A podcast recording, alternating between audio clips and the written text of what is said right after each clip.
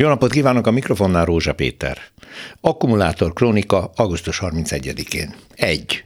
Ma este Alsó Zsolcán tiltakozó gyűlést tartanak az ott élők, mert selejt akkumulátorok feldolgozására szakosodott üzemet akarnak építeni a településükön.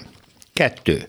Ismét elutasította a helyi választási bizottság a debreceni civilek népszavazási kérdéseit, amelyek az újabb akkumulátorgyár építése miatti aggodalmakra vonatkoztak. Három egy hete hosszas titkolódzás és félrebeszélés után felfüggesztette a hatóság a Bátor terenyei gyár működését, mert ott a selejtes akkumulátorok feldolgozása során tiltott, veszélyes anyagokat alkalmaztak. 4.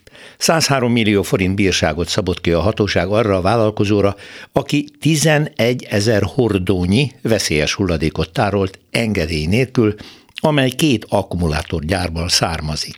A hordókon hamis jelzés szerepelt, hogy eltitkolják, hogy valójában a különösen veszélyes vegyi anyagokat tartalmaznak.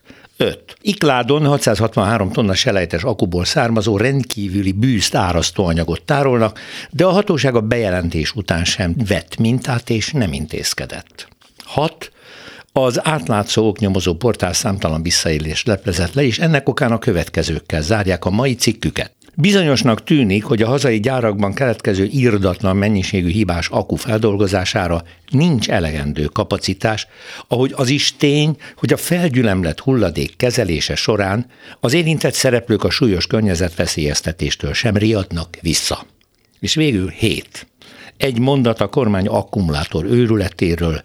Eddig 600 milliárd forint úgynevezett munkahely teremtési, vissza nem térítendő támogatást adott a magyar kormány a Magyarországon építkező ázsiai akugyáraknak. Lehet mérleget készíteni, hogy kiárt jól.